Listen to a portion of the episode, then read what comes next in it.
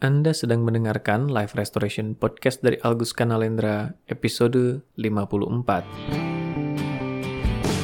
Selamat datang di Live Restoration Podcast, inspirasi restorasi kehidupan dan transformasi diri untuk membantu mendesain kehidupan terbaik yang layak Anda dapatkan sesuai jati diri otentik Anda. Live Restoration Podcast menghadirkan berbagai inspirasi restorasi kehidupan dan transformasi diri yang juga diadaptasi dari kisah nyata para individu yang menjalani program terapi, konseling, dan life restoration coaching bersama Coach Alguska Nalendra. Halo para pendengar sekalian di mana pun Anda berada, kembali berjumpa di Live Restoration Podcast bersama saya tentunya, Algus Kanalendra. Seperti biasa, mengawali podcast ini doa terbaik untuk Anda semoga selalu dalam keadaan sehat, berkah berlimpah, dan damai berbahagia selalu. Tiba di episode 54 kali ini di minggu kedua tahun 2022 yang juga menjadi episode yang melanjutkan pembahasan di episode sebelumnya minggu lalu tentang resolusi kebiasaan. Oh iya, terima kasih atas feedback dari Anda sekalian yang mengapresiasi isi dari episode sebelumnya. Banyak juga rekan-rekan lain yang memberikan apresiasinya lewat jalur pribadi di media sosial saya, yang bagi saya sangat memberi semangat tersendiri. Jujur saja, berbagai hal itulah yang menjadi penyemangat agar saya juga terus konsisten berkarya berbagi apa yang saya miliki, yang sederhana dan seadanya ini pada halayak ramai. Terima kasih juga atas antusiasme Anda sekalian di live streaming perdana saya di program The Night Show Streaming and Podcast yang dilangsungkan di malam hari Senin 10 Januari 2022 kemarin di YouTube channel saya. Seru juga Senin kemarin. Setelah sekian lama saya hanya bisa menyapa dari jauh, akhirnya tiba juga kesempatan menyapa lebih dekat di mana saya bisa berinteraksi secara lebih intim dan interaktif dengan Anda sekalian yang selama ini setia membersamai perjalanan bertumbuhnya channel YouTube saya. Ya, begitulah sedikit kisah pembukaan dan sambutan di episode kali ini. Sekarang kita terus masuk saja ke bahasan kita deh ya. Berhubung temanya juga masih segar, selain karena berhubungan dengan bahasan di episode kemarin, juga segar karena memang belum apa-apa tema ini sudah mulai diangkat oleh orang-orang yang saya temui dalam keseharian saya. Maksudnya bagaimana? Begini, seperti bahasan kita di episode kemarin. Namanya awal tahun, maka pastinya ada begitu banyak orang yang menetapkan target pencapaian baru untuk dipenuhi di tahun baru yang akan mereka masuki. Contohnya, ya di awal tahun 2022 inilah. Di awal tahun seperti sekarang ini, tentu ada begitu banyak orang yang sudah menetapkan target resolusi pencapaian yang ingin mereka wujudkan di tahun ini. Untuk bisa mewujudkan target resolusi ini, maka ditetapkanlah berbagai resolusi kebiasaan yang diharapkan nantinya akan membawa mereka selangkah lebih dekat dari waktu ke waktu sampai nantinya resolusi itu benar-benar tercapai. Ada juga sih yang memang sejak awal hanya menetapkan resolusi kebiasaan, seperti saya contohnya. Artinya, pencapaian yang ingin diwujudkan adalah jenis pencapaian berupa kebiasaan baru, perubahan perilaku, perubahan gaya hidup. Memang nantinya dengan dijalankannya kebiasaan ini secara konsisten juga akan membawa kita pada resolusi pencapaian tertentu. Tapi ya itulah, kembali pada pilihan juga pada akhirnya. Saya pribadi memang dengan secara sadar dan sengaja memilih untuk fokus pada resolusi perubahan kebiasaan. Karena rasanya lebih puas saja merasakan diri sendiri bisa menepati kebiasaan-kebiasaan rutin yang ditekadkan untuk dipenuhi. Nah, tapi kan yang satu ini yang sebenarnya sering kali sulit dilakukan oleh banyak orang. Betul?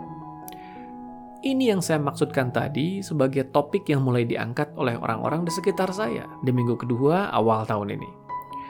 Mereka mengawali minggu pertama tahun 2022 ini, minggu kemarin maksudnya, dengan semangat yang menyala-nyala untuk memulai kebiasaan baru. Hanya untuk mendapati bahwa masuk ke minggu kedua ini, ternyata kebiasaan itu mulai melempem ada juga yang bahkan di minggu pertama kemarin baru beberapa hari saja sudah menyerah dan bubar jalan. Ya, saya bukan dalam kapasitas untuk memberikan penilaian apa pun lah, karena saya sendiri juga kan dulu berkali-kali mengalami hal itu. Jadi, paling tidak saya juga tahu apa yang dirasakan oleh orang-orang yang menetapkan sebuah niat perubahan dengan menggebu-gebu, tapi kemudian berakhir dengan rasa pahit, atau bahkan malu karena lagi-lagi melanggar janji pada diri sendiri. Saya sendiri juga masih kok dalam proses fokus mempertahankan resolusi kebiasaan ini.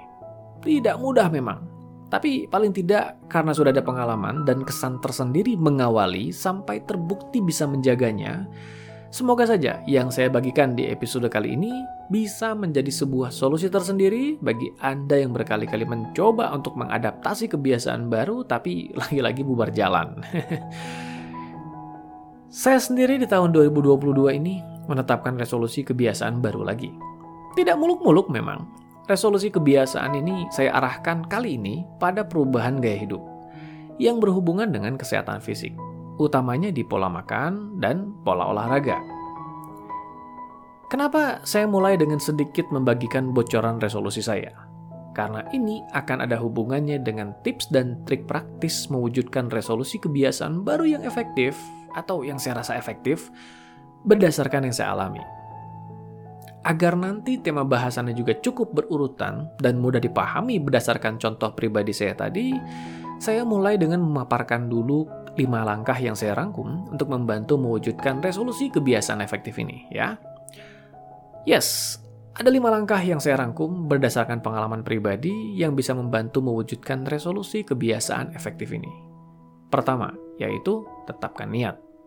Kedua, persiapkan diri. Ketiga, mulai dari hal kecil. Keempat, lawan kemalasan. Dan kelima, kembangkan kebiasaan. Kita mulai dari yang pertama dulu ya, yaitu tetapkan niat. Menetapkan niat menjadi tahapan pertama yang tidak boleh dianggap remeh. Karena dari sini semua konsistensi nanti bermula. Niat yang saya maksudkan ini yang benar-benar diniatkan loh ya, bukan karena sekedar kepingin atau apalagi iseng. Artinya, resolusi kebiasaan ini menjadi sesuatu yang memang kita benar-benar niatkan dengan sepenuh hati karena ada alasan yang kuat yang melatarinya.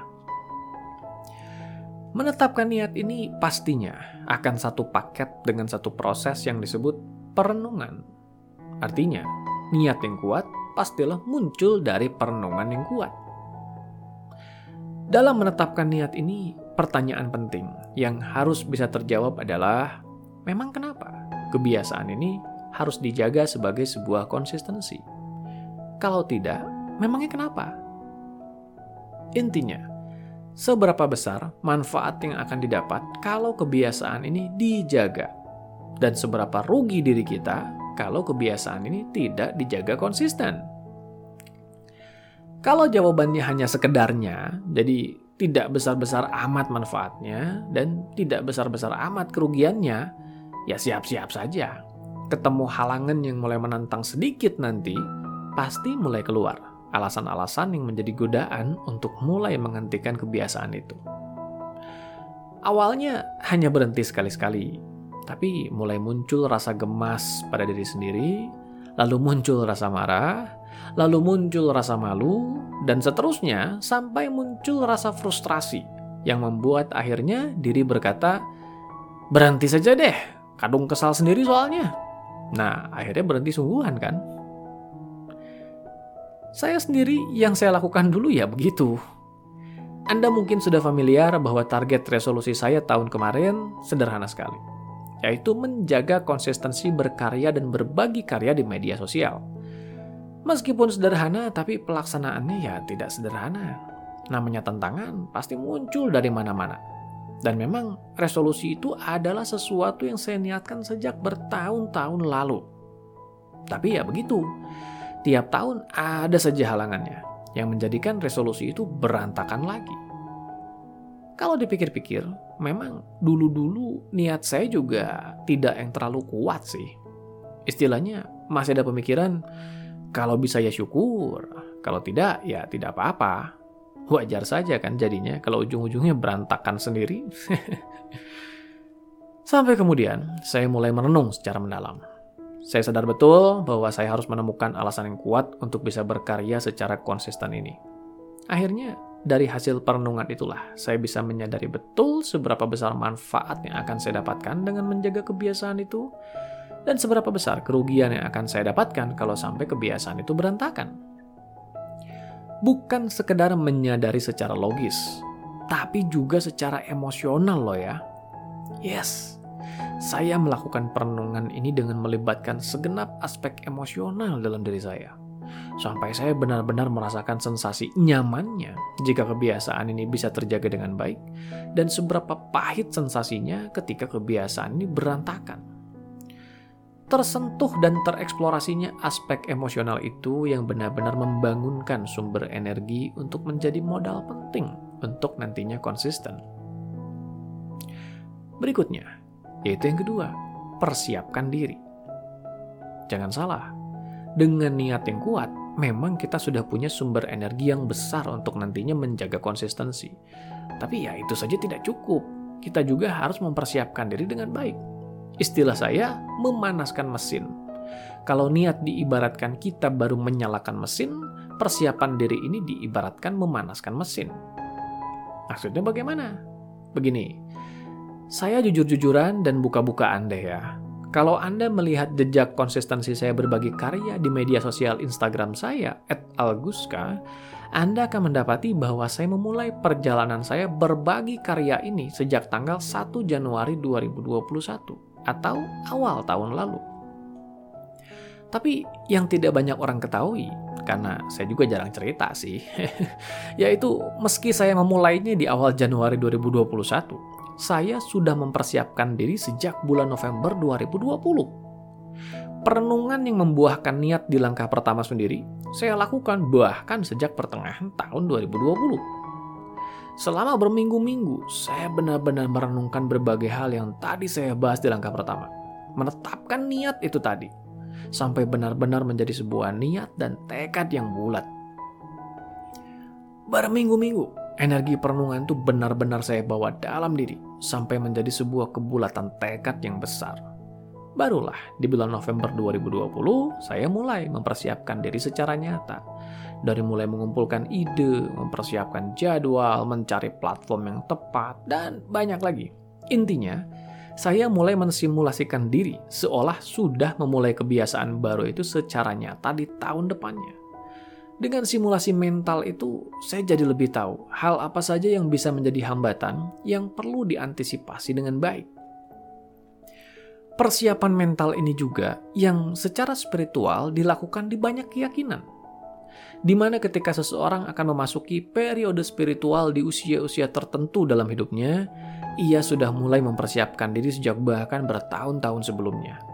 Kita sering menyebutnya sebagai menyucikan diri. Ketika tiba waktunya ia memasuki usia di mana periode spiritualnya akan dimulai, maka ia memasuki usia itu dengan mantap dan perjalanan spiritualnya pun dimulai dengan sama mantapnya.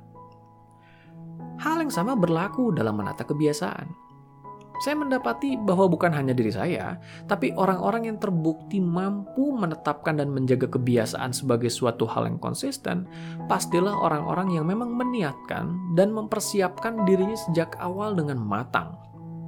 Mesin mereka sudah menyala dan sudah panas untuk mulai menjaga kebiasaan itu sebagai sebuah konsistensi nantinya. Kita lanjut ke hal ketiga sekarang, yaitu mulai dari hal kecil bentuk real dari persiapan di langkah kedua tadi sebenarnya melibatkan langkah ketiga ini, yaitu mempersiapkan diri untuk memulai dari hal-hal kecil terlebih dahulu. Saran saya, jangan ingin langsung merombak kebiasaan secara radikal dan secara sekaligus di banyak aspek. Apalagi tanpa niat dan persiapan yang matang sebelumnya. Karena hal itu hanya akan lebih banyak menimbulkan rasa frustrasi yang nantinya membuat kebiasaan itu lagi-lagi gagal berantakan. Lebih baik memulai dari satu hal dulu, yang mungkin saja terlihat kecil, tapi sebenarnya membawa dampak dan ketika dilakukan konsisten akan menjadi pijakan dari nantinya ketika kebiasaan itu mulai dikembangkan ke tahap yang lebih tinggi. Saya sendiri di awal tahun kemarin ya melakukan ini saya juga sadar dirilah bahwa saya tidak akan bisa langsung menata kebiasaan berkarya yang terlalu ekstrim dari yang semula tergolong minim. Maka saya sendiri memulainya hanya dari mengunggah satu video per minggu. Itu pun video yang lebih banyak berisikan audio saya ini, yaitu Live Restoration Podcast. Karena hal ini yang memang bisa saya mulai sebagai kebiasaan kecil pertama. Baru nantinya kebiasaan ini kita kembangkan. Itu pun kalau ia sudah terjaga sebagai kebiasaan yang benar-benar konsisten. Apakah mudah? Tentu tidak. Inilah titik di mana langkah keempat mulai harus kita bahas, yaitu lawan kemalasan. Begini, jangankan langsung lompat pada kebiasaan besar. Memulai dari kebiasaan kecil ini saja, sebenarnya godaannya sudah banyak loh. Bener deh, ada saja hal-hal yang mulai seolah menjadi alasan logis atau godaan yang kalau diikuti pastinya membuat konsistensi itu berantakan.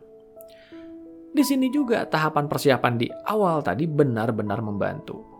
Paling tidak, karena sudah ada persiapan yang lebih dini di awal, sehingga fase pergolakan dalam diri ketika mulai muncul tantangan ini tidak terlalu berlarut-larut. Istilahnya, ketika rasa malas itu datang, saya bisa langsung teringat kembali pada niat yang saya pancangkan di tahap pertama tadi, yang dilanjutkan dengan mengingat kembali semua persiapan yang sudah saya lakukan. Secara emosional, saya bisa merasakan bahwa sangat disayangkan sekali kalau semua yang sudah ditata itu berantakan. Dan secara logis, saya bisa terhubung kembali dengan sikap mental yang saya persiapkan sejak awal untuk mengantisipasi kalau-kalau muncul hambatan dan godaan ini. Itu yang benar-benar menjadi modal penting sampai kemalasan yang menghambat ini teratasi. Tapi, kemalasan bukan hanya dalam bentuk itu saja wujudnya. Masih ada lagi kemalasan lain yang tidak kalah membayangi. Begini, dalam melaksanakan kebiasaan itu, saya akui saja, ada kalanya ada saja hal-hal di luar kendali yang ternyata tidak terantisipasi, yang karena hal itu jadinya saya juga harus dengan legowo mengakui bahwa yang saya niatkan dan persiapkan ternyata tidak bisa terpenuhi dengan baik. Nah, situasi ini ada kalanya membuat malas juga. Seolah ada rasa, duh, sudah rapi dan bagus kok tiba-tiba bolong.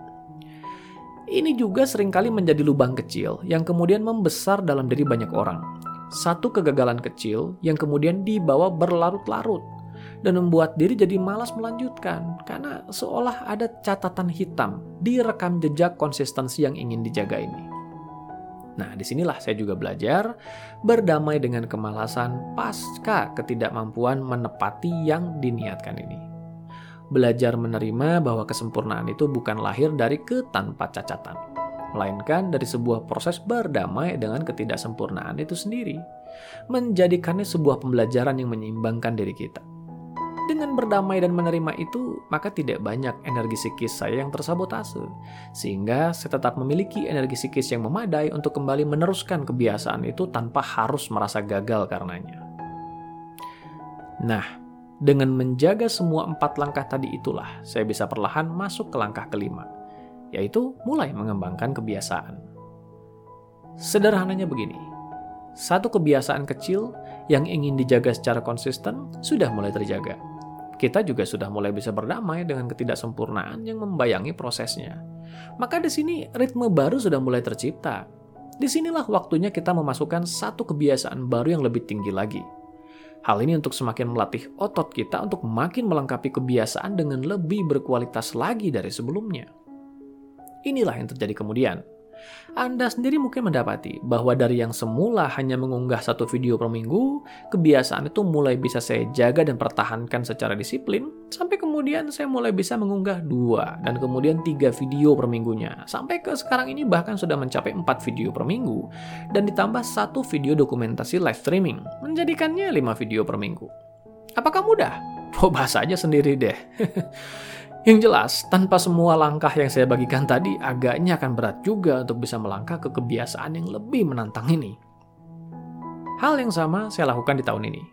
Tahun ini, resolusi saya adalah fokus meningkatkan kualitas kesehatan fisik, yang bermula dari pola makan dan pola olahraga. Niat dan persiapan untuk memenuhi resolusi ini, seperti saya jelaskan tadi, sudah saya mulai sejak pertengahan tahun kemarin Dan bahkan memasuki akhir tahun kemarin, persiapan itu semakin saya mantapkan dengan lebih sering melakukan dialog batin yang bisa semakin menguatkan saya untuk semakin memantapkan energi dalam diri untuk nantinya memulai dan menjaga kebiasaan ini. Langkah nyatanya sendiri belum saya lakukan di tahun kemarin, karena memang niat saya adalah benar-benar memulainya di tahun ini. Dan tahun kemarin menjadi ajang menyalakan dan memanaskan mesinnya dulu. Dan puji syukur itulah yang terjadi. Memasuki bulan Januari ini terhitung sejak awal Januari saya langsung memulai resolusi itu. Saya langsung menghentikan mengkonsumsi beberapa jenis makanan yang dulunya saya rutin makan, yang kalau tidak dimakan rasanya seperti ada yang kurang, untuk kemudian dihentikan mengkonsumsinya. Uniknya, dengan niat dan persiapan mental yang kuat, godaan yang muncul memang tidak terlalu dominan. Saya masih ingat bahwa di awal menjalaninya, saya sendiri merasa heran karena memang keinginan untuk makan makanan itu seolah biasa saja. Tidak yang merasa kehilangan banget lah maksudnya. Ya, biasa saja. Seolah ada sebuah suara yang mengatakan, ya memang niat tidak mau makan itu kok.